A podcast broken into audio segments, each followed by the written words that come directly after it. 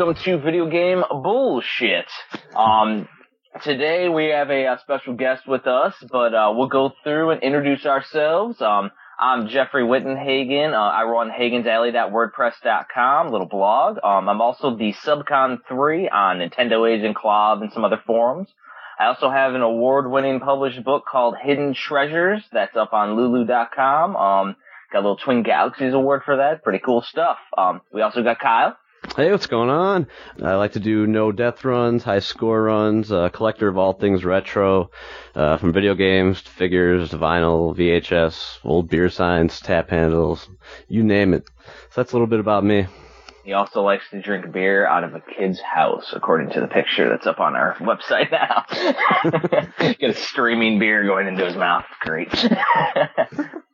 and we also got Kevin. Uh, and Kevin Kill here from KWKBox.com. Run a YouTube channel on several different forums and social medias, all under KWK Box. And yeah, check it out sometime, and you'll get the details from there. All right. All right. So, so Joe, don't get mad at me now, but we have uh, Joe Granato. That, that's that's correct. That I is. said it correct. It's it's not that hard. no, it's should- not. But Yeah. I, who calls you Gr- Joe Granato? I bet. Uh, no, and that would be fine. I would accept that, but I don't like when I get like Grand Tanianto, and it's like, All right, so- really, dude? Because it's not that complicated. There's not that many letters there. So we have Joe Grantaniento here from. it's like uh, what, what is it? Na- Naheen and Najad from uh, from Office Space. That movie's Yeah, great. but, um, but yeah, we got Joe Granato here, um, and he uh, is from the New 8-Bit Heroes doing a documentary. Um, basically, it was a Kickstarter funded campaign um, where he's also doing a game with it. Um, it's called Mystic Searches. Uh, it's going to be both current gen and retro, and I definitely have a lot of questions on that and how it's going to work and get all the details. So, Joe, if you give us a little bit of bio about yourself, where you come from. I was raised by wolves. All right. Good start. Now I uh, I'm originally from upstate New York. Uh, I, uh, I I I loved NES as a kid. I was I was that kid. I was like people would call me on the phone. Actually, that my first conversation uh, with a girl on the phone ever was her asking me about uh, Adventure of Link. um, and so that, that, so that set the tone for my life, I think. So I became a video game guy and I, I always sketched my own games and illustrated my own games as like a six, seven year old kid. Uh, to the point where I even sent a letter to Nintendo of America and it was pretty much a one sentence letter that says, Hey, I have a great idea for a video game. Please send me the stuff I need to make my video game, Joe. And sent it to them. And I was sure, I, I waited all summer. I was sure that they were, that there was going to be like a delivery any day. Like I waited like three months and I was crushed when I got the little form letter. And if, if you ever sent, sent that letter too, you got that form letter too. And, uh, those ideas got lost. And then I, you know, got older and found girls and rock and roll and, you know, whatever, went off to college, Oh, got yeah. into some trouble, toured with a rock band, opened a recording studio, started doing video and film. Uh, we integrated that in the front studio, and then I was always a, a, a programmer, and so I started making games out of that studio, and it just got cooler and cooler. Um, and then uh, I moved to Sarasota, Florida, took a job at a prestigious art college down here, and that sort of leads to now. And this crazy project happened when I found those illustrations from 1986 in a Yeah. box in my parents' shed, and I said, think I could make this game now for the NES. And thus the project was born. That's awesome. So there's my crazy bio. Sweet. And so, so the game's Mystic Searches. Yes, Now, was sir. that was that what it was originally called when you? That was what it was originally called when I was a kid. hell yeah. That's Yep. that's awesome. Yep. Now, now I know in the um the Kickstarter because I was definitely a backer. I I wanted def. I'm getting. I think the the NES version. I think you had a CIB version, right? Yep. So appreciated. So I definitely did the CIB version because I'm a CIB collector. I'm a Awesome. mad. I'm a madman. so it's kind of Awesome. but We'll try, um, we'll, we'll try and make it pretty for you.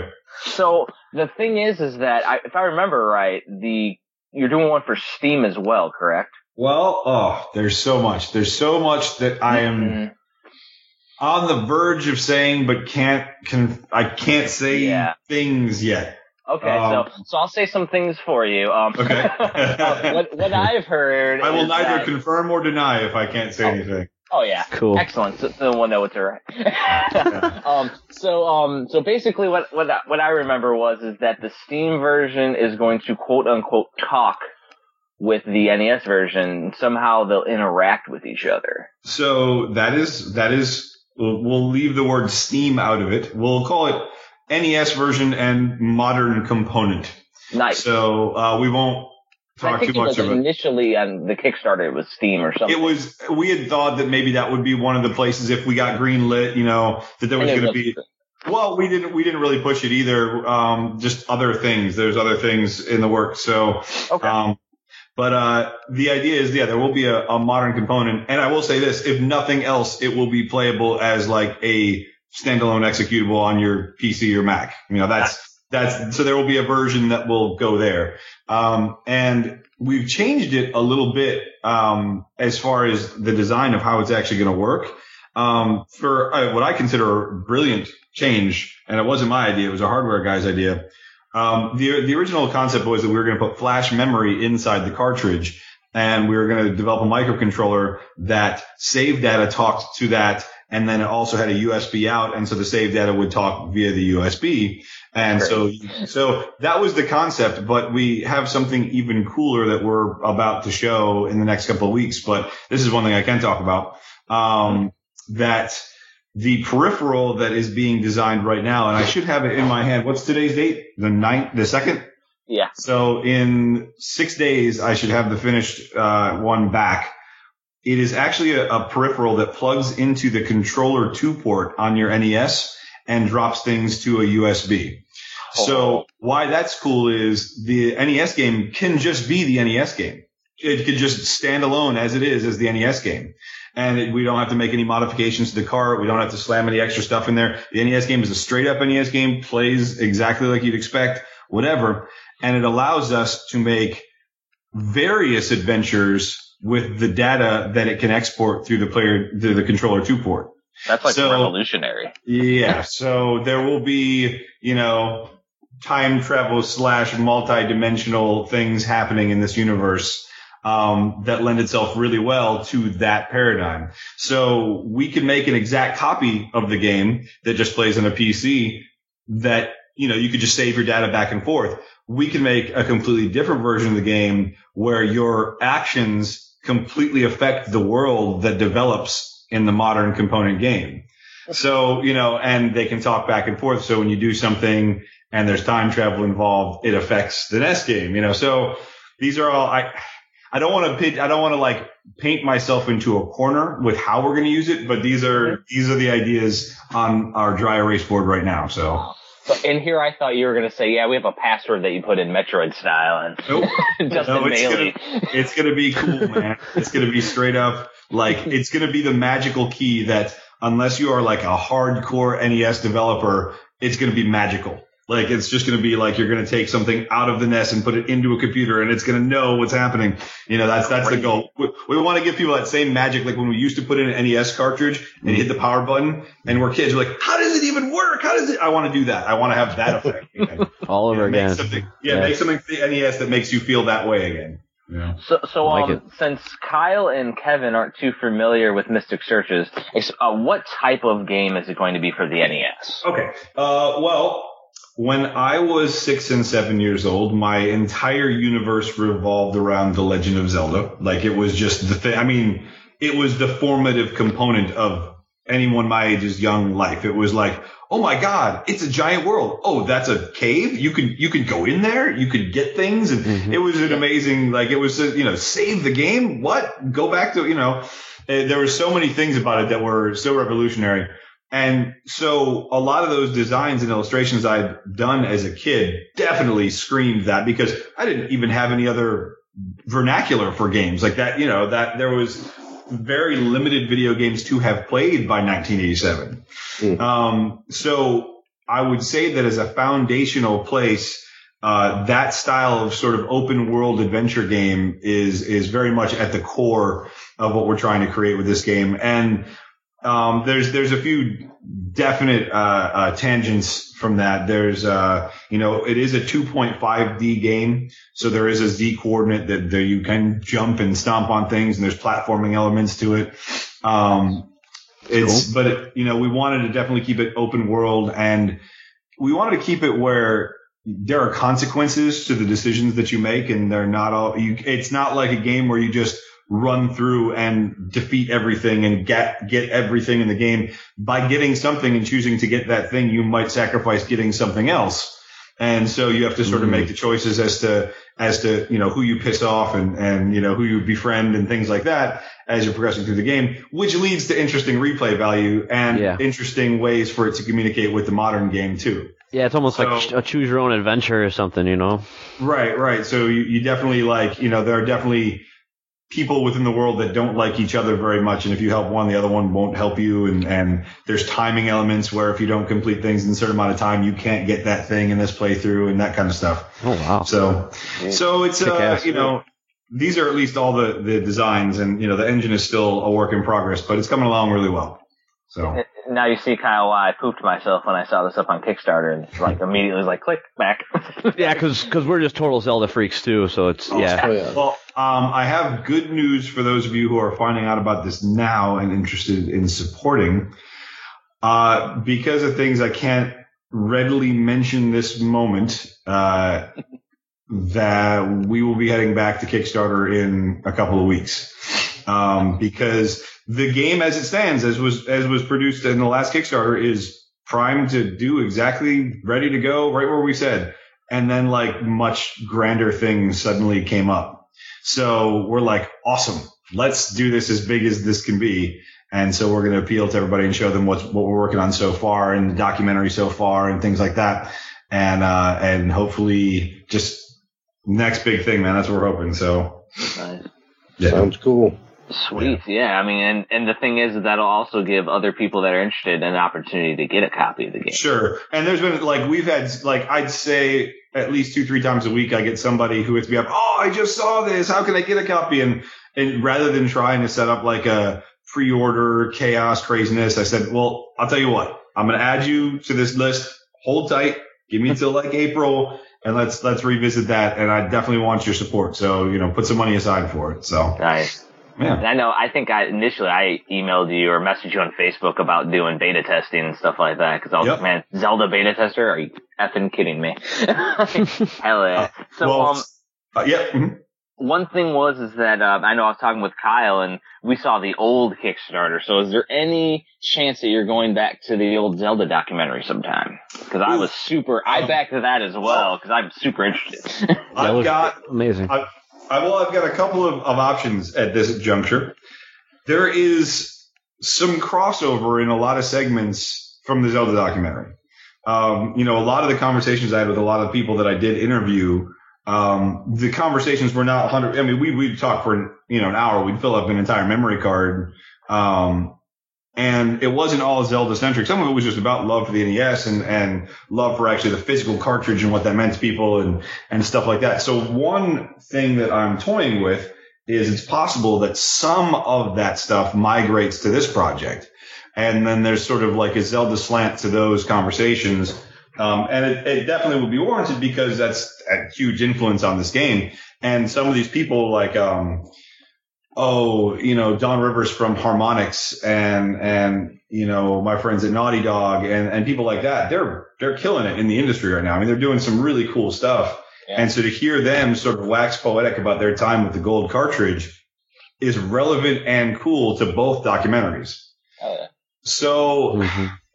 that presents me with it's a, it's sort of a double edged sword because I couldn't I include some of that stuff in this documentary, which would probably mean the Zelda documentary would be lacking enough material to really you know continue to move forward. But at least then that stuff would get into a documentary, people would see it. Um, so I don't know. It's kind of. Uh, You got you got to make a decision basically. yeah, and on the other hand, if I don't include it, the Zelda documentary is going to look an awful lot like this one in some places. So it's like, uh, so we'll see. Yeah. I, you know, I'll, I'll be making that decision when we're, you know, I hardcore. almost, I almost think like think stretch goal for the new Kickstarter that they reach a certain amount, you do Zelda bonus disc or something. Uh, yeah, you know, um, stretch goal. That We is, love not, our stretch goals. that is not a horrible idea, actually, and I hadn't thought of that. That's interesting. Yeah. Um, we're, we're the think outside the box guys. We're the Yeah. bullshitters. no, and you know, it, it was weird with the Zelda documentary. I had the same level of of uh, uh, you know promotion. It's it's appealing to the same demographic. I had the same amount of press. That there's literally no reason. But here's what happened with the Zelda documentary. I can tell you straight up. I know why it failed. Uh, the first major article that was written the day that it launched read filmmaker seeks $50,000 to make documentary about Zelda. And that was Shit. now, it was awesome in a factual way because that's, if you read the article, it was just a very factual article about this is what's happening and check it out on Kickstarter. Except that's the one that went viral and everyone slammed it like, I could make a documentary with a hundred dollars. What do you need fifty thousand Yeah. dollars? Yeah, that whole thing. yeah. Right, right. And then like, Trolls. all the trolls just completely destroyed every thread. And I was like, Trolls are great. It's bogus. Yeah. So, and that's, I, I really have a feeling that's why that like launched about the same way and died on the third day. It just completely, you know. Plus with plus Fuck. with this one, there's a, a huge ant, uh, kicker to it, a- aka the NES game. Yeah. And, and, you know, people, the people that were like, well, he's going to make money off of somebody else's IP for the Zelda one, that shut him up on this one. So it's like, all right, you know, That's why, like, if you did that as like a stretch goal, there's nobody could talk shit about that because now you're just adding on to. yeah. Yeah, that's, that's very true. And that's a, you know what? I'm going to take that into serious consideration. That's why we're here. Yeah. so, um, so you mentioned juggling chainsaws earlier. flaming, I- fla- flaming chainsaws. Oh, there we go. Hmm. now, speaking of juggling flaming chainsaws, I heard a rumor um, that you're going to be um, working on another NES game when you finish your NES game, That is true. Um, but the one for the NES Quest. yes, and uh, us and Rob, uh, me and Rob have gotten very tight over the last. Actually, we've been talking since the Zelda documentary Kickstarter was up, and uh, you know he's a really cool guy, Mhm. and uh, we've we've talked at length. And back when they were first trying to get their film kickstarted, I'd asked them, "Hey man, I'm a programmer. I love NES.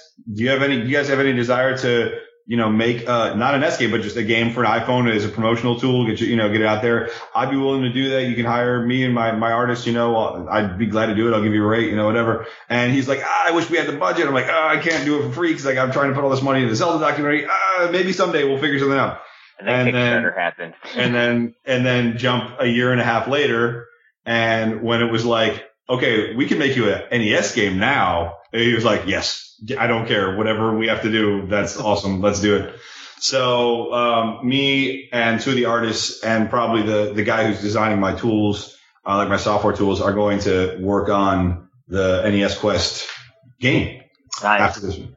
But he he is very cool and understands that that is not even a thought in pre-production until until ours. Well, you're right now. You're making magic happen with a magical key that plugs into the second controller port. So, and yeah. you never know if that might unlock bonus footage in his film as well, Uh, yeah, exactly. It unlocks bonus game features. or or or or, uh, or video files on the, on a computer. Oh yeah, insanity is what it is. The the uh, you know the whole world is at your oyster now, and you can actually make a, a multi-layered leveled game, which is awesome. Yeah, we we've had a con- that con- sort of concept for a while. Um, I I worked on a project in Baltimore in 2011 where a bunch of musicians were trying to to get uh, just more more awareness that there was a cool scene going on there. And I was playing with a lot of bands at the time, and I had the studio and stuff.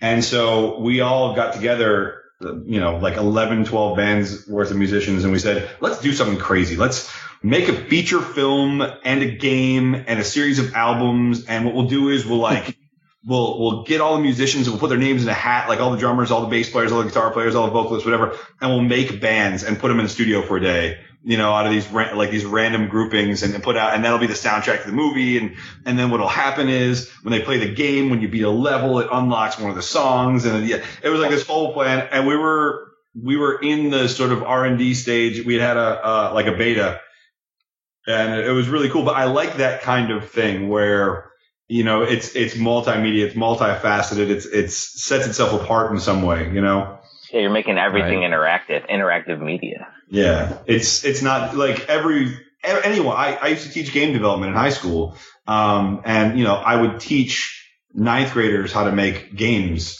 you know, full on games. Anyone can make a game now. If you really wanted to, you could learn how to do it. You know, Yeah. tools are getting easier and easier. But when you start to get into things like that, no, not everyone can make an NES game. Not everyone can make a, a multi-disciplinary. So this be, this sort of separates itself out, and that's you know hopefully why people find it you know interesting or or you know talk worthy or whatnot. Oh, absolutely. I mean, it sounds like there's a lot of points and pieces to this project, and it's Yeah. awesome. Which is the juggling flaming chainsaws thing. Uh, because right now I've got about six major things that have to come together in exactly the right way in the next three weeks. So I'm trying very hard to make sure that that happens. That's craziness. Yeah. yeah. Yeah. So, uh, Kyler, Kevin, you got any questions for Joe? Is it gonna have different endings? No, uh, I'm not going to lock myself in to say no, Okay. but I would, but, but I generally think it's working towards one ending. And in a way, it's sort of an open ending because it's supposed to sort of completely always be open ended between the modern component and the NES component. So Okay. we're trying to keep it satisfying, like you have accomplished something, but still sort of open and, you know, so it almost feels like you can just go back You're and forth. gonna pull like a bubble bobble ending and be like, "You did it wrong. Play it again." No, no, no, no, no, no, there, no. It, no, you definitely there's a you you beat the antagonist, you win the game. Yeah, absolutely. Okay. That's a good question though, with with having it, you know, being so open world like that. It's it's really challenging from a design perspective to try and create an open world experience with the limited number of crap that you can do with the NES. Yeah. So I could do it easily in Unity for you know for a game Yeah. now for like an iOS device, no problem. But for Yeah. for all the limitations of the NES, man, it is tough. So Yeah, all that stuff you're doing is definitely going to push the scope of the NES to its limits. That's for damn sure. there are programmers who are doing way more cool stuff than we are going to be doing for the game itself. But we're hoping that we're creating an interesting pro, like you know, for the NES, it's an interesting project. It doesn't necessarily have to change the world, but if the story is interesting enough, even Yeah. the simplest idea will be amazing. Yeah, yeah. So now, as far as like programming goes, um, as far as did you is there like parallax stuff or like how or is it just Oh, no. um It Is it- is. like top is- down bird's eye view? It's a top down, but it has it does have a Z coordinate. So um, it feels very it, it like I said, it's 2.5D, so you can jump on things. It kind of gives it that sort of 3D feel. Um, it there's no parallax scrolling. In fact, uh, we abandoned scrolling and made it more like you know screen based like the original NES Legend of Zelda. Um, not because we couldn't do scrolling. I mastered scrolling, which is the hardest thing to do with NES programming. Right, And that- right. um, and that's not just me saying it. That scrolling is easy. Four directional scrolling, like like Crystalis or, or games like that, you know, is impossible. Like it's it's not impossible, but oh my god, the kind of stuff that you have to sacrifice in order to make that happen, or the level of computer scientolo- scientist you have to be to do that is crazy.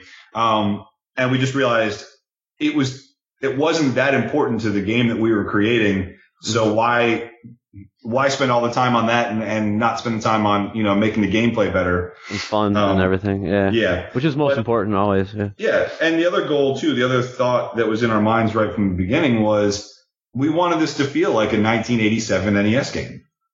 It, you know that that first second generation game way before the end of the lifespan, and they weren't pushing the the console to those limits yet. They were still you know they were still figuring it out. Um, I mean, it's it's funny to think about too. The the the men who were developing for the NES back in the day had about a year's worth of experience with the programming language as they were programming those major release games. Hmm. Well, the community now is at like 30 years Right. of, of reverse engineering and figuring out how it works and things like that. A lot of like the American, like the indie companies that were making the NES games, the, the you know, the, the non-licensed stuff, they were just guessing and figuring stuff out as they went. They didn't even have any official, like, uh, you know, there was no, I mean, there was no forums. There was no manual on how to do things. You know, it's, it's crazy. So all they got was a letter from Nintendo saying good luck. yeah. Yeah, so it's kind of like growing at like a geometric rate. It, it's it's kind of like 'cause I heard you mention music, like with guitars. like in, in the 80s, you know, uh, Eddie Van Halen was just figuring out how to do the tapping, and now you have like 10 year old kids who are like sweep Right. arpeggios and Right, right, right. You know. and, and a lot of it is because you know at the time no one was doing that, so he was kind of inventing it, and it was very impressive once Yeah. he figured it out because no one else was doing it. But now when that's what you you know muscle memory train a ten year old kid on, he can do that. You know, and it's he Mhm. watches it on YouTube and does it every Right. day for two years, and all of a sudden he can tap.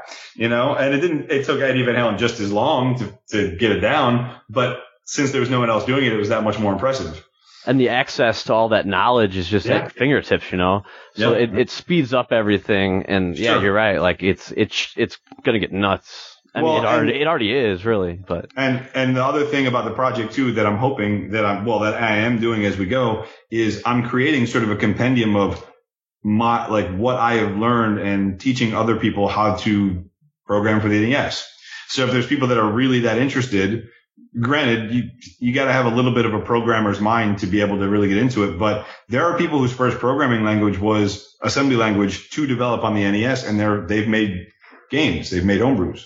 Yep. So, you know, I basically what I'm what I'm figuring is I'd like to see more NES games. I think that'd be a cool thing. If I can develop a tutorial set that helps people do that, awesome. And all I'm doing is just telling people what I did to make this game. I don't there's no secret. It's not like I'm I don't have- hoping you got a a nice little something that can unlock it in my mind because I've programmed before and there was a certain spot where I hit the glass ceiling I couldn't break. uh there are certain spots with the NES that I'm there too. And I'm just you Yeah. know. So it's it's not that it's easy, but assembly language itself is really easy. It is. It's like learning how to play with Legos. It's not difficult. The problem is how the NES interfaces with the assembly language Yeah. is so unintuitive that that's what makes it difficult. Yeah, exactly. yeah. So it's interesting, like like with Crystalis, when since you know what goes into it, and you Mhm. you can see a game completely different. Like like you're saying, like it's insane, but So- people wouldn't like get that, you know, like who just played it. Well, this is what's funny. So right before I launched into trying to teach myself assembly language, which was a couple months before I decided to take on this project, um, I've got my, my giant MAME arcade cabinet in the corner. And it's got my, like every NES game on there, you know, whatever. And I started thinking about doing this project and I, I started playing through just the catalog. I started just, you know, picking games at random and playing them. And I said, if I tried to make an NES game, how good would it have to be before I considered it a worthy pursuit? And so I'm playing like some of the quote unquote crappier games Mm. And that some people still really enjoyed. Like, did you guys ever play, or is it Ar- Arkista's Ring? Oh yeah, yeah. So I played Arkista's Ring and I'm like, you know what? If I could make something as good as Arkista, I'm never going to make Legend of Zelda. If I could make something as good as Arkista's Ring, I'd be able to say I made an NES game. Ha. Dude, I don't want to toot my own horn, but Arkista's Ring ain't shit. It's Right.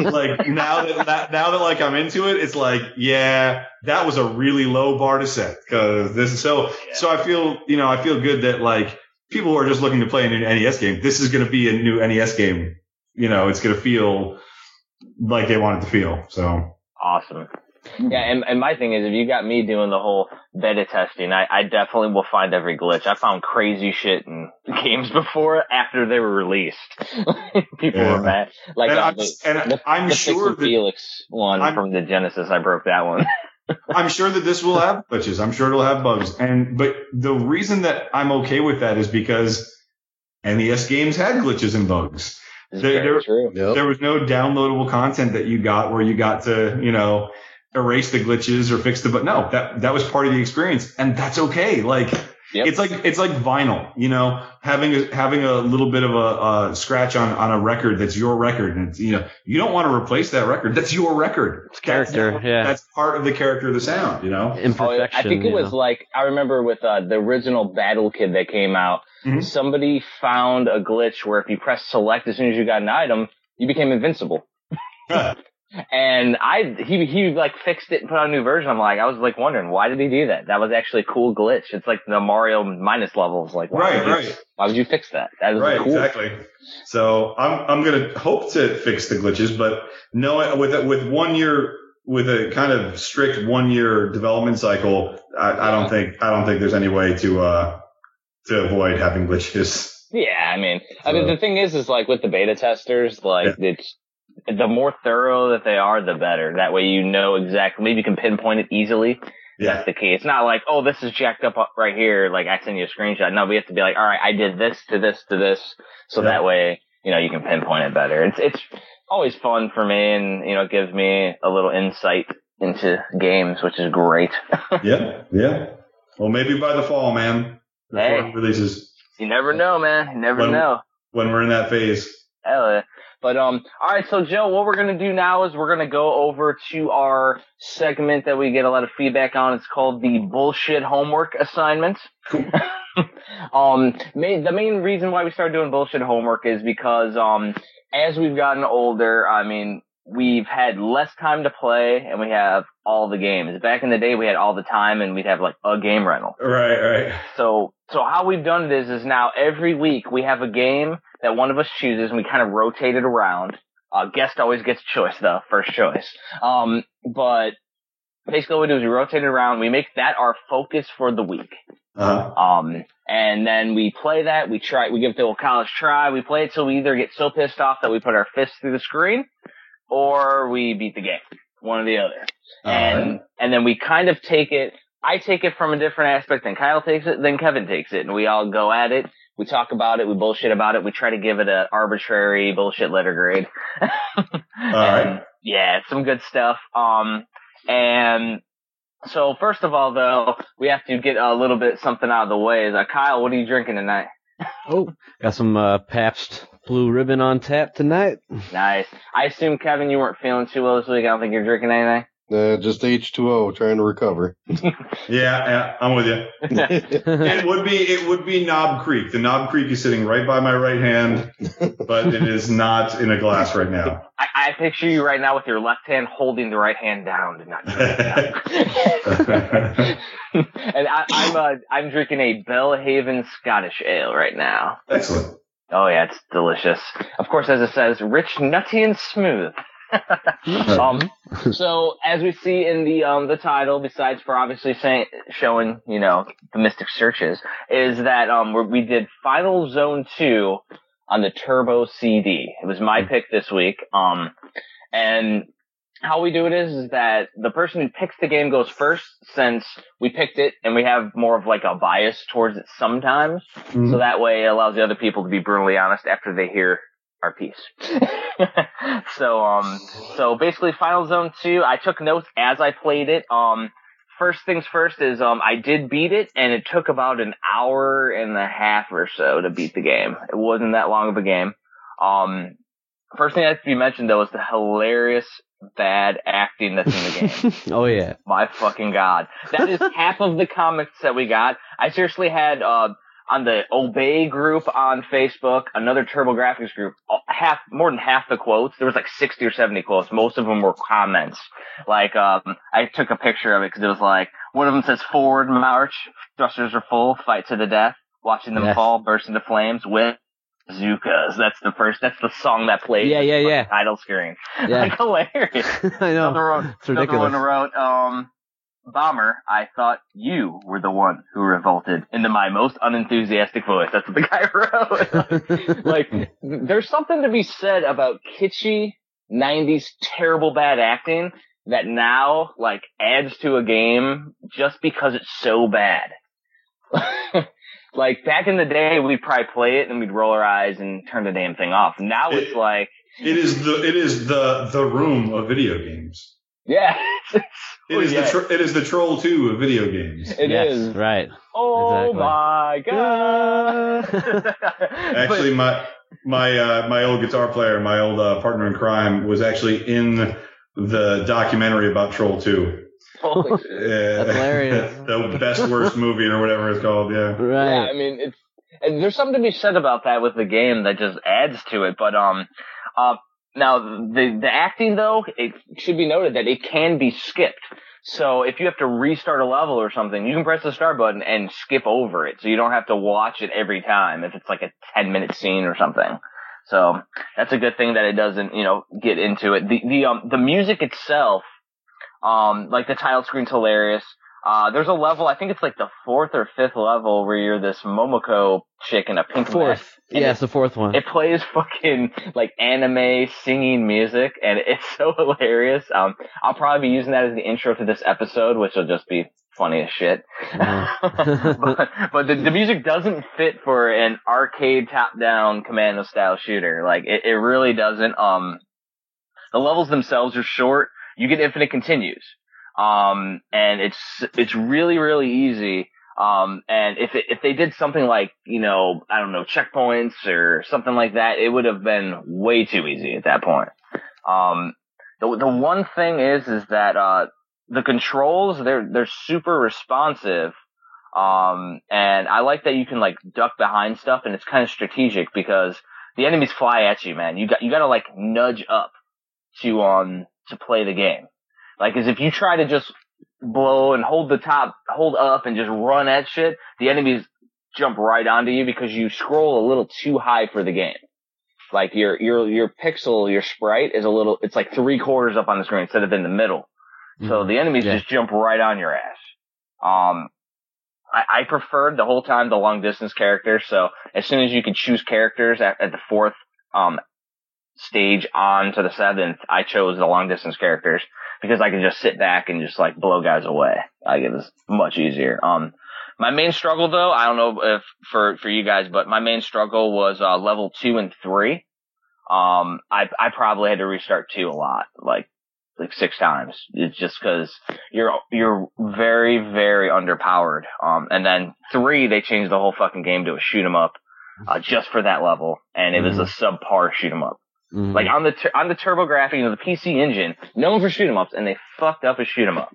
Like it's that that would be the only thing that's like a negative, a, a, a major negative mark. Because this was like a solid, you know, B game, and then you know they did that and fucked it up. And um, but the thing is, is that if you get the P power ups, because there's certain enemies will drop like an S power up or something, or like uh, and it gives you like either and it rotates, and you can get like a bomb or which is like for some of them is a grenade, other ones are it's a laser. And then the other side, it gives you like life up. It gives you energy. Well, when you kill like a mini boss, it gets like a P or an S, and S fills up your life. A P gives extends your life bar, and that carries over from stage to stage. So like the, I chose like the the chick um in level two. I can't remember if it's Hariko was her name or something like that. Yeah, something um, like that. Yeah, and hers though, I think I got like two P's in her first level. so like when I went and chose her again in level five, she was already halfway up, and now I get like triple the amount of hits. So it like every other level became super easy. Um, the enemies, it was pretty cool because as the cheesy ass story progressed, it turned from like all the guys you're fighting to like mutants and things. And from level like four on, there were some cool different character sprites. Like the game progressed with the story, which I thought was pretty cool. Um, there's uh the, final boss fight after Kyle talks. Um, I got to go into de- depth on mine because something happened to me that I've not seen a video on. I tried to look it up, I couldn't replicate it. Um, I glitched the fuck out of the final boss, which is awesome. so. Um, it, there's no credits for the screen. There's no ending. So this will be the only game that's up on our page. It doesn't have a composer. So I made sure when we put the, um, the bullshit homework on the bullshit homework page, I put down who the producers were, the developers, and the composers, because they don't ever get any credit. This one, I can't find who sang the songs. I can't find shit. And that's what it's known for. It's crazy. Um, but yeah, for me though, the game's, it's, it's a, it's definitely a subpar, mediocre game. Um, and it's super fun to, to the, you know, the kitschy 90s and the, um, the actual gameplay itself is, is very tight. I enjoyed it. Um, it's, it's one of the best, um, I think I mentioned it to Kyle. It's like one of the best rotational shooters without two sticks, like an arcade commando or something. Like they did it well for what they had with the TurboGrafx controller.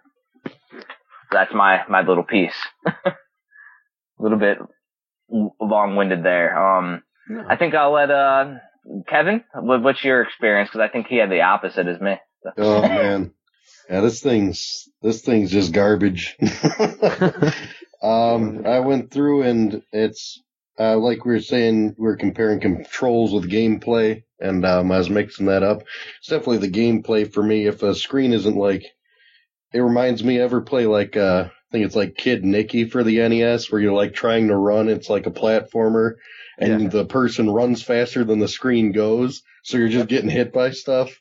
Yeah, that's that's just like poor game player design or whatever you want to call it, in my opinion.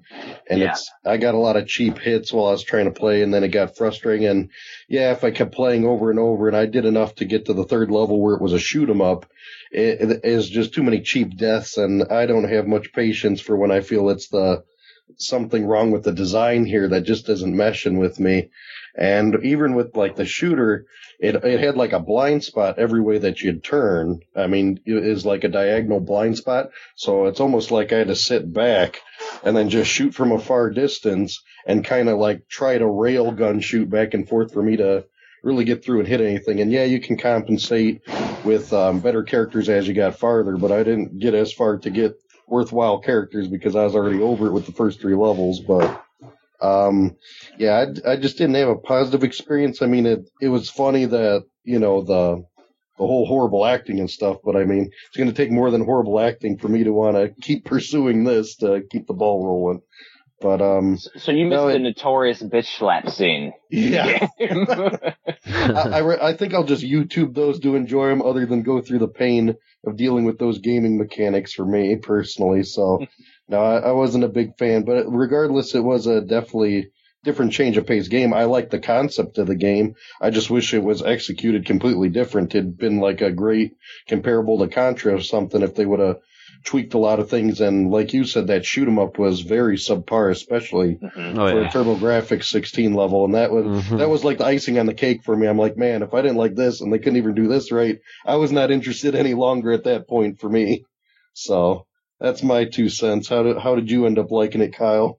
Um, well, actually, totally am with you with the, the third stage. Also, like pacing wise, like mm-hmm. like because me, I, I thought the game stood on its own merit as far as what it was. So yeah. it didn't it didn't need this weird like shmup thing, mm-hmm. you know. Which uh, shmups are like my favorite.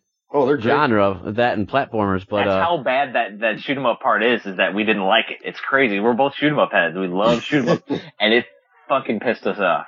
yeah, I mean, if and I was thinking if this was a shooter, it'd be very uneventful, you know. Yeah. Oh yeah. It would probably be a really like budget one. And and, and they had it, the you know, um, ten bucks or fifteen. So didn't have like the crazy helicopters that were flying really fast, and you kind of, or the jets, and you had to like jets, move out of, yeah. yeah, you had to move an out action of the 52 and, game shoot 'em up, and they move like twice as fast as you do, so you have to know that they're coming, so you can avoid them before they come. Yep. So you're gonna die the first like six times because you got the jets to just take away your entire life.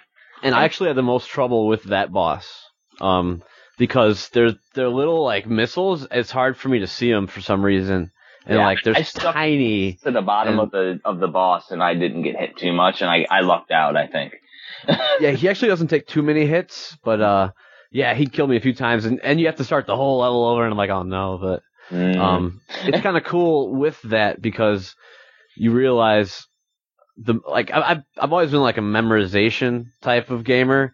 So I once I play it about two or three times, it kind of like is burned into my head, and uh, the other thing I'm I'm really uh, lean toward these type of games, so that's where my vote is biased because like Mercs and you know Jackal and yeah, Mando and Guerrilla War.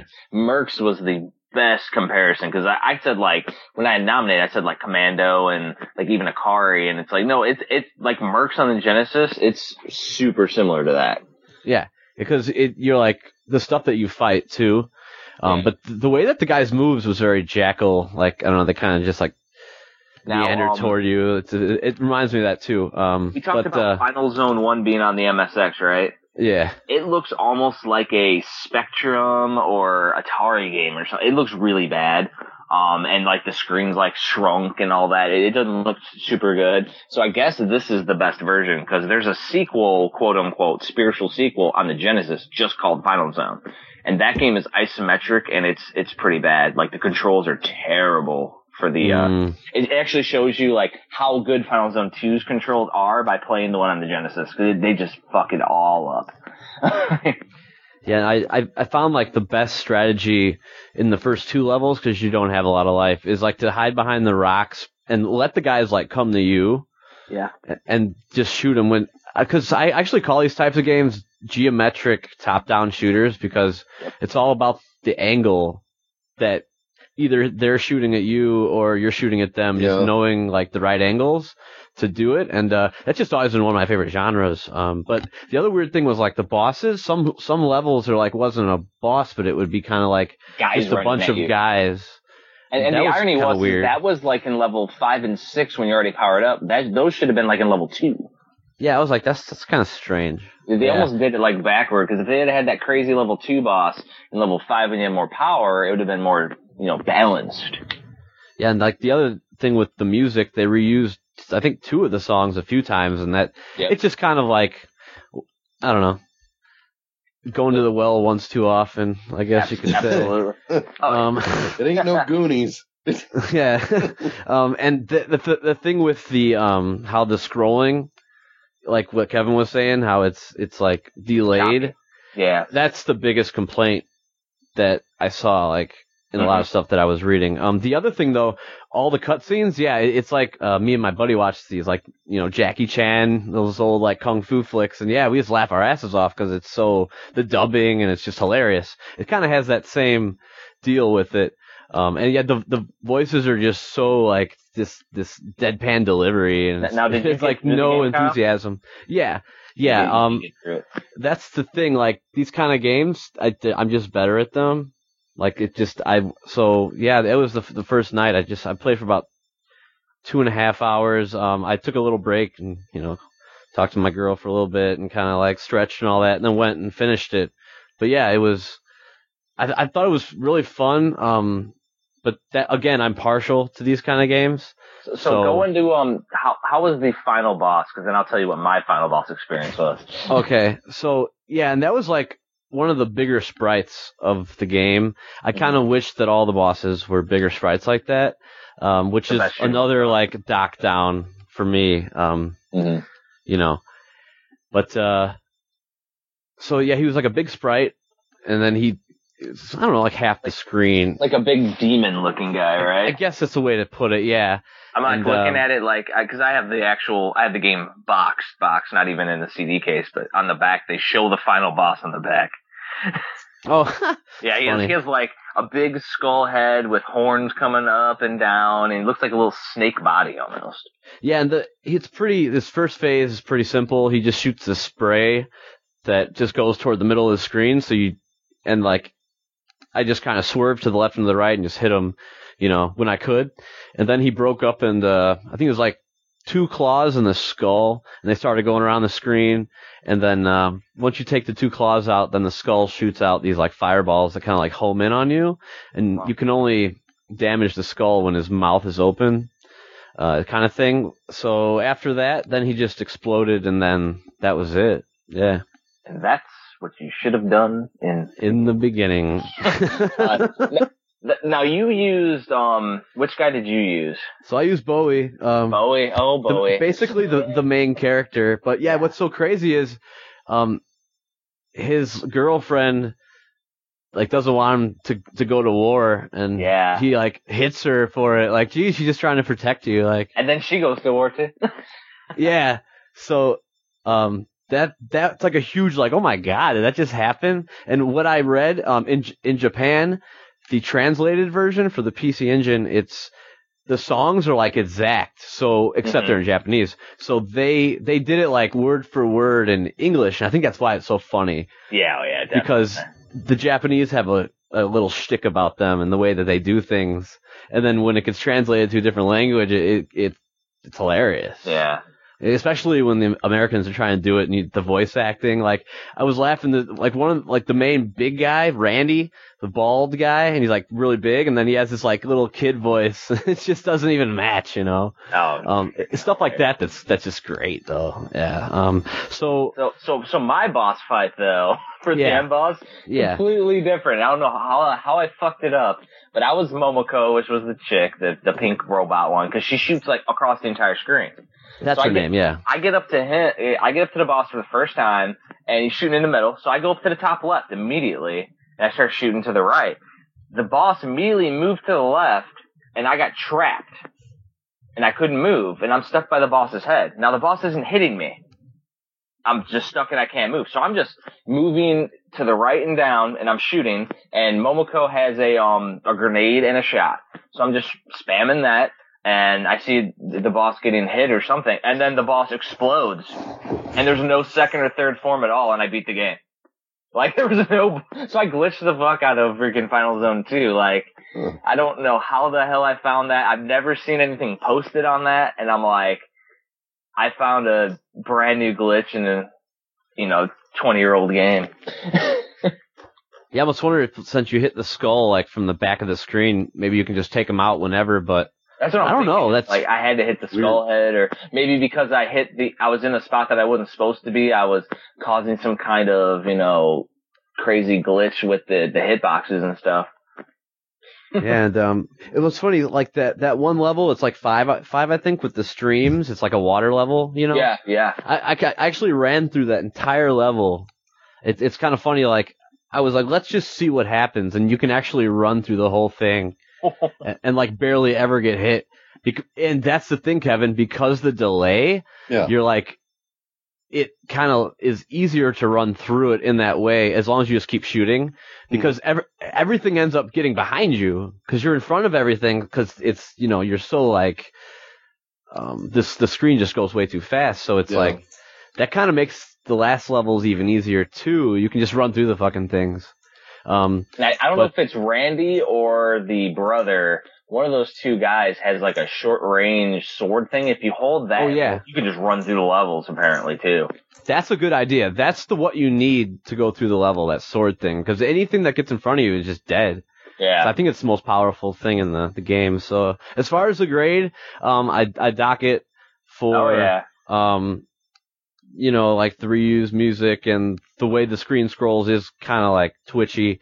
And then for the shmup level, it's t- it seems like it was just taken from another game and like dropped down there. It's kind of weird. Maybe if they would have had two shmup levels, it would have been more like. But it's just like one. Well, if they'd have made it better, even. And that that that too. Oh, oh, an explosion.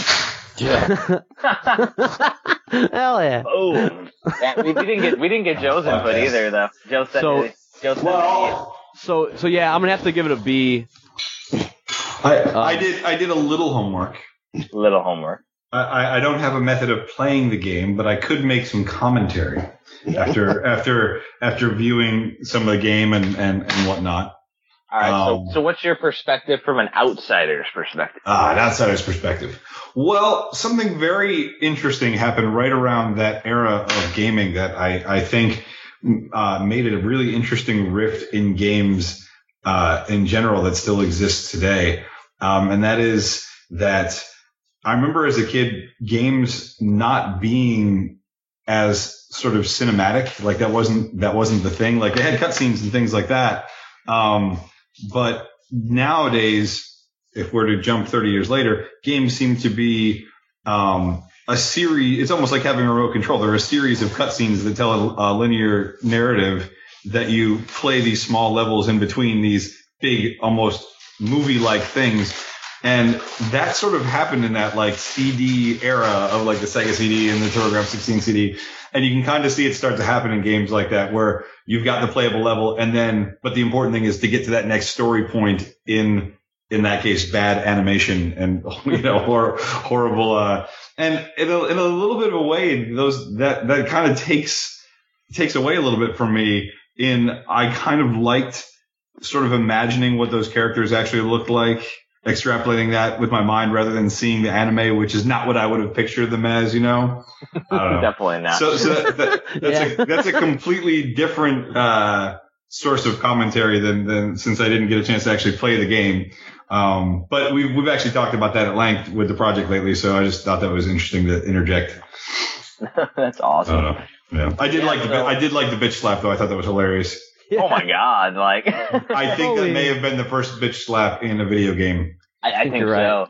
I think And, so. and the, the irony was is that um I moved cross country just recently within the last month and I lived really close to Kevin and Kyle. Mhm. Um, actually was with Kyle. We went to a flea market over by my parents' house in Indiana and I found Final Zone 2 with the box and everything. And it's been, it's been sitting in my damn, on my shelf, backlog, been wanting to play it for a long time. And then like, the irony was, is like, I was like, oh, we need to play this game, you know, so I, I nominated and then Kyle's like, I think Johnny Millennium, I mean, the Happy Console Gamer did like a, a rib on this game or, and he did like a video where he's like talking about how it's one of the best, worst games of all time. Yeah. And so I shot him an email or a message on Facebook. He actually got back to me and he just me and him were chatting it up and he was, he didn't have anything new to put out since his video. You know, he said it's still, you know, terrible acting and all that, but it's something that every gamer should experience painfully. um, but like it was pretty cool that, you know, he, he was actually impressed that we, I had a copy of the game instead of just playing it via emulation or something. So, but it was pretty cool little tidbit thrown there. The old Johnny Millennium did have it, and Kyle figured that out. Like I didn't even know that anybody knew this game existed. And then, so on a whim, I posted on the TurboGrafx um, Facebook group, and then people are starting to play the game with us and stuff. It's been a lot of participation this this um this week for games. Pretty freaking awesome. the homework is coming along. Um, oh yeah. Um, so Kevin, what would you give the, uh, what, how would you grade the game? You didn't play it too much, but it was pretty sour, right? So, Uh, well, I played it as much as I can stomach it. Is the best way I put it. so- yeah. yeah. yeah. No, if that that is a rental, I'd want my money back. That one's a that one's an F for me on that one. F for, F for Kevin. Um, Kyle, you, would you say you gave it a B? Yeah, solid B. Um, but again, yeah, that's my type of game. One of them. That's what I prefer. So yeah. I would probably be a little bit lower just because the shoot 'em up level tended to tank it a little. But the, you know, the cutscenes, just for how terrible they were, making it more, nos- like, that's a game now that I like, it's just so funny that I would just play it just to hear the title screen and get to the bitch slap scene. Just like, like it's just, I don't know, there's just something about it that, like, I would almost throw it up in the B level too, but. yeah, that's what YouTube's for. You ain't got to go through that horrid game to see that. It's, it's true. It's true. So bad it's good though. It's so bad it's good. Exactly. So I might be throwing it up in the B's as well, but it it's going to be evening out too. So it might be it's going to be I think averaging it's going to be like a lower C to a higher D as it is. It's it's it's deservingly a mediocre game for sure. you got one person's loving of the genre, one person's hating of it, and you got one person myself that I like certain aspects, I don't like certain aspects. Kind of worked out. So, um, so how this works, Joe, is that uh, you're the guest. You get to make the choice that we're going to concentrate on for the next week for the game. All right. Well. So there's one catch though. okay. We have to all be able to play it um Okay. natively. So I have, you know, EverDrives. Kevin has EverDrives. Uh Kyle does not have EverDrives. So he can't play just any game, but we do have the option for the the PC Engine, Saturn, Sega CD. I don't know if Kyle's Sega CD, but we can burn Yeah. we can burn games for some of those. Okay. So we, I'll- we do we do have options for that as well. So So, so is there is there a general like? Uh, do you sort of do the less played games, or or is it all is it a mixed bag? Like we like sometimes. to we like to play gems, badass games if we can, or something that somebody's nostalgic for. So, um, the last guest we had was uh, Rob Roth from Sly Dog Studios, and oh, awesome! reason, I know. Yeah, I've, I've talked to Roth many times. Yeah, He's a yeah, great guy. and um, for some reason he loved fucking Predator, so we played Predator Yeah. on the NES, and that freaking turd stank was a piece of shit game, but I beat it. I beat all 35 levels or whatever it was, but it's it's a lower level game, but he has nostalgia for it. Right. Um, now the, the irony is, is that he had a he hasn't emailed us his defense yet. He will eventually. Well, okay. So the easy thing for me to do would be to say, give an NES title. So Yeah. I, am not going to do that because that's just what that's just what they would expect me to do. all right. Uh-huh. Pretty Yeah. much, yeah. So, so I, I'm going to say uh, that due to a recent successful Kickstarter that I just laughed at and got excited for, I'm gonna throw back to ToeJam and Earl.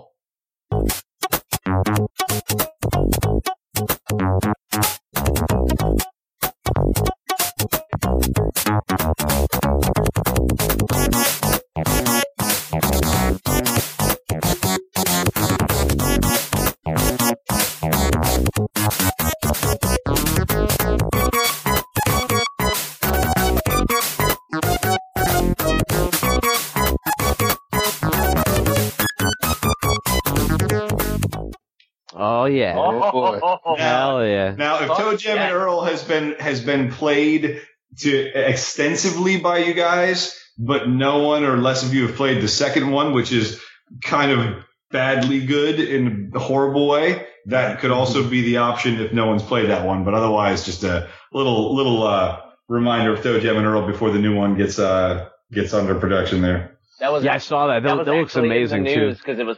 I, I I take down news as the week goes on. That was in it, the Kickstarter got funded. Yep, Which is fi- yeah. All right. They raised half a million dollars. I was uh, I I found out about it in GDC. That's Um, it's it's outstanding. It looks they've actually taken fan feedback and made it look more like the original one too. Yeah, yeah. Yeah. So uh Kyle, um Hmm. had we used to play this game co-op, but I don't think we ever beat it. Oh, I, we I beat it. We, me and my friend that probably like you guys, we we definitely beat it. It was uh, it was an adventure. Now, now my thing is my question about that game because Uh-huh. yeah, I, I never beat it. I beat it with Game Genie. I think it's Uh-huh. one of the best endings too because you can you go to your planet, Right, you like, right, right. you can walk around and Interact it's- with everybody. Yeah, yeah, it's amazing. yeah. But um, as far as the presents go, when you play the fixed world, are, is the design of the present? Do you know if that's always the same as what's inside it, or Well, does that change? Like each time you play the game, does it does the present like the way that it looks represent a different item? No, I I'm I'm not 100 percent sure, but I think it's I don't remember. It's been that long, but I think they're random. I think that the it's just meant to throw you off. Like a shape of a present isn't actually correlate to anything, but I could be wrong. I don't remember. Because, cause yeah, because the the thing is, there's two presents. The total bummer that kills you, Uh, and the the the worst one in the game, the randomizer, Uh. because it turns all the presents that you know what they are and flips it uh, into something different. right. So the thing that I was thinking for the strategy, if you knew what each present was, uh, you could just collect the right ones and then save it for when you needed it, like. You know the wings, so when you're getting attacked by the chickens or whatever, you can turn your wings and fly, yeah. um, something like that. So I'm gonna have to look into that. Um, yeah. but yeah, there's a strategy, and it's of all. It pretty much revolves around those presents, and Yeah. I. It's just once you hit that that randomizer, it, it like screws you over, and you don't even know what you have anymore, and then it's like trouble. So yeah, um, I, I never beat it. I, I played the second one, oh, actually a, a decent decent amount. Yeah, I Um, played uh, it. it's it's pretty weird, um, Yeah. but it's not it's not like unplayable. No, no, no. It's just Yeah. it's it doesn't seem like a successor in any way. No, no, it's it's definitely lesser, you know, than Yeah. the original. But uh, I've I've never beaten Toe, ToeJam and Earl legit, so Now, Kevin, I'm have kind you excited. mastered ToeJam and Earl? Um, first one I've gotten pretty far, never beat it. Second one I've only seen. I don't think I've ever played the second one. So I mean, I I have no problem dusting off the first one and actually making it so we have to beat it. I I remember Yeah. and, me and Kyle like because Kyle would come out at least once a month out to the house and we would drink all weekend and our plan was to fucking beat ToeJam and Earl like what Is twenty it times. easier with two players? No, Okay. no, it's harder. It's 'Cause harder. You, each both players have to be in, in the same elevator to go to the next level. Oh. So if if so, if someone falls off a ledge, and that's what's cool about the new game because it actually if you it shows the level below you hmm. now. Yeah, yeah, yeah. I saw that. That's neat.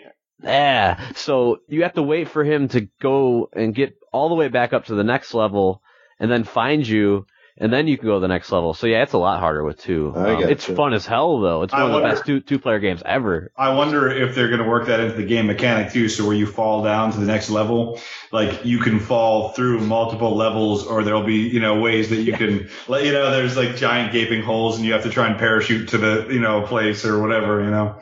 And that's why that's why it's so hard because you can really get screwed. Yeah, You know? yeah. Absolutely.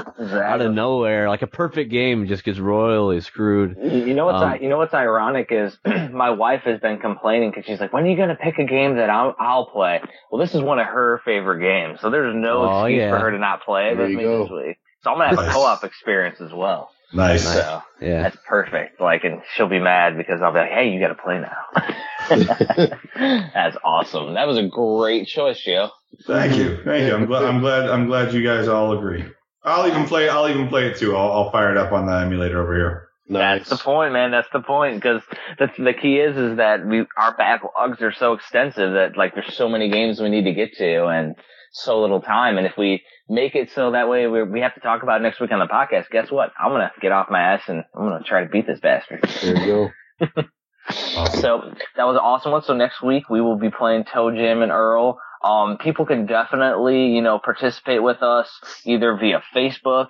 Um, when we post this podcast, they can, you know, start talking about it on Facebook. They can go on the, the blog, um, my blog page where I'll have it on the ho- bullshit homework page. You can respond on there. We also have VGBS podcast at gmail.com. Just shoot us an email. Um, there's multiple ways. Um, there's one other piece of um, information that we got to talk about real quick before we take a break. Um, and we've talked about it. We started to um, stray from one game a week. And me and Kyle were talking like it's been getting a little insane with all the. We did like an extra credit game a couple weeks ago, and then this week we played. We beat the, me and Kyle beat the game pretty easily, but Kyle didn't play it till later in the week, right, Kyle? Uh, Monday, I believe. Yeah, or like Monday. Um, I played it on Friday and beat it. So that was like the day after the podcast, I beat the game. Um, so then me and Kevin started because he was fed up by freaking Saturday. Um, Yeah. we started playing because I had modded my Sega Saturn to, you know, so I could do the disc swap method. So we started playing some Sega Saturn games, which we're, we're going to talk about after the break and all that. But, um, like we decided like what we need to do is we're going to do a season game. So basically a game where like with these homework games, we're not going to choose like an epic long game because we got a, a week to play it. So we're not going to play a crazy RPG or action RPG. So we, we figured that the best option would be to choose a game that we could play and we had our goal is to beat it by the end of the entire season. So the season will be like, you know, 26 episodes or something. And then what we'll do is we will uh, take that and we'll play it every week. Um, my goal, personal goal is to play for like an hour every week. Um, and then we'll talk about it as we play it. Now, if there's a week where we can't get to it, it's so be it. So there might be one week that Kevin isn't able to get to it, or I can't get to it, or Kyle can't get to it because we're playing the homework game or something else on the side. Mortal Kombat X comes out, I'm gonna be, you know, spent for a while. this is how it is. That's my wife's waiting on that like pins and needles. So I'll be, I'll be playing that a lot. Um, but um, we had a couple nominees for games, and, and, and what I wrote in the little synopsis is, is that we play as little as much as we can with the goal of completing it by the end of the season. Um, the key is, is that we only have one game for the season. So if we beat the game, like if you get motivated, Kevin, and beat the game this week, you got the whole season you know, to, to, to chill. So, um, we should be able to beat it easily is the key. So we're not going to pick like, um, you know, a game that we could like Final Zone 2 that we can beat in an hour. Like that's, so we had a, f- we had a few nominees. Um, a couple of them are, were kind of shot down because of, um, either my experience with it or Kevin's experience with it. Um, one of my, I nominated was Dragon Warrior for the NES. Yeah. Um, and Kevin's already beaten that game too much. Um, and then I said Ys Book 1 and 2 for the Turbo CD, but I actually just played through Book 1, so I'm already halfway home. So it's, um, Kyle's lot- nominations though were perfect. Um, number one was Secret of Mana, and number two was Chrono Trigger on the Super Nintendo. yeah. Both epic games. One's, you know, action RPG, the other one's RPG. Um, and I, I definitely have no problem with either. Um, what about you, uh, Kyle? Well, the thing with Chrono Trigger, it's like I've never beaten it, but like, Mhm. yeah, I, I, everyone just raves about it. So I, I'm like, what the hell? Like, what's the deal? You know? hmm And I know it's like in a fantasy setting, there's time travel, so you can play in the future and in the past and in the way past and, there's like a lot of endings. so Yeah, that, that that one's gone up a ton too. Because I remember it was like fifteen or twenty bucks when I found it. Now it's like over a hundred bucks just for the cart. Like Jesus. yeah. Well, it's um, crazy for a game that I've never actually beaten because I've definitely not beaten Chrono Trigger. I probably spent a couple hours with it max. Um, I have it on boxed on the Super Famicom. I have it boxed on the Super Nintendo. I have Crimson Echoes, a fan-made reproduction. That's a limited edition red cartridge. CIB. Uh, I got Badass. crazy shit with Chrono Trigger, and I haven't beaten the game. So there's no reason why I shouldn't beat that game. And the same thing for Mana. I have Mana boxed as well, and need to beat that bastard too. So Yeah, Um, same here. yeah. What about you, Kevin? What do you prefer or Um, choose? I was I was just reading both of them, and uh, they both look great. Secret of Mana and Chrono Trigger were the two that I was boiling it down to. But uh, uh, the reason I was leaning towards Chrono Trigger for me is uh, it's a game that I've never touched and I've only read about, and people just have yet to shut the hell up about the game. I know it's like so crazy. that's what's perked my interest enough. I mean, no offense to Secret of Mana, I'm sure it's a great game, but I don't hear people jamming down my throat Secret of Mana as much as I hear Chrono Trigger. So for my Yeah. own uh, peace of mind, I want to actually experience and beat that sucker and see what the hell everybody's flapping about. okay. So um, that's that's my bid. Chrono I mean, Trigger. That sounds Yeah. like what we should be what we should be going with then, because I know with Mana it's going to be integral because we probably will play it then in another season or something. But I think with Mana it's integral that you have to set up your AI a certain way because there's like a whole grid that you set up your partners for. Otherwise they'll uh-huh. get killed immediately and it's a pain in the uh-huh. ass. So there, there's some whole thing about that that like maybe we need to research that before we nominate it. yeah, correct me if I'm wrong. Isn't Chrono Trigger kind of like a Final Fantasy? You just kind of plug on through. Yeah. Um, Yeah. The, the Oh, cool thing about right. Chrono is, is that you, it's like Earthbound. You see all the enemies. There's no random encounters. They're actually on the screen. Oh, well, I like So- it already then. Yeah, That's the only thing and- that drove me nuts in Dragon Warrior. Yeah, there's no randoms. Um, Yeah. now there will be a spot A where you get Dragon to like, cause I played it for like an hour and there's like a spot where you're going through the woods and then you get stopped and they Yeah. come out of the woods and attack you or something, but you still see them.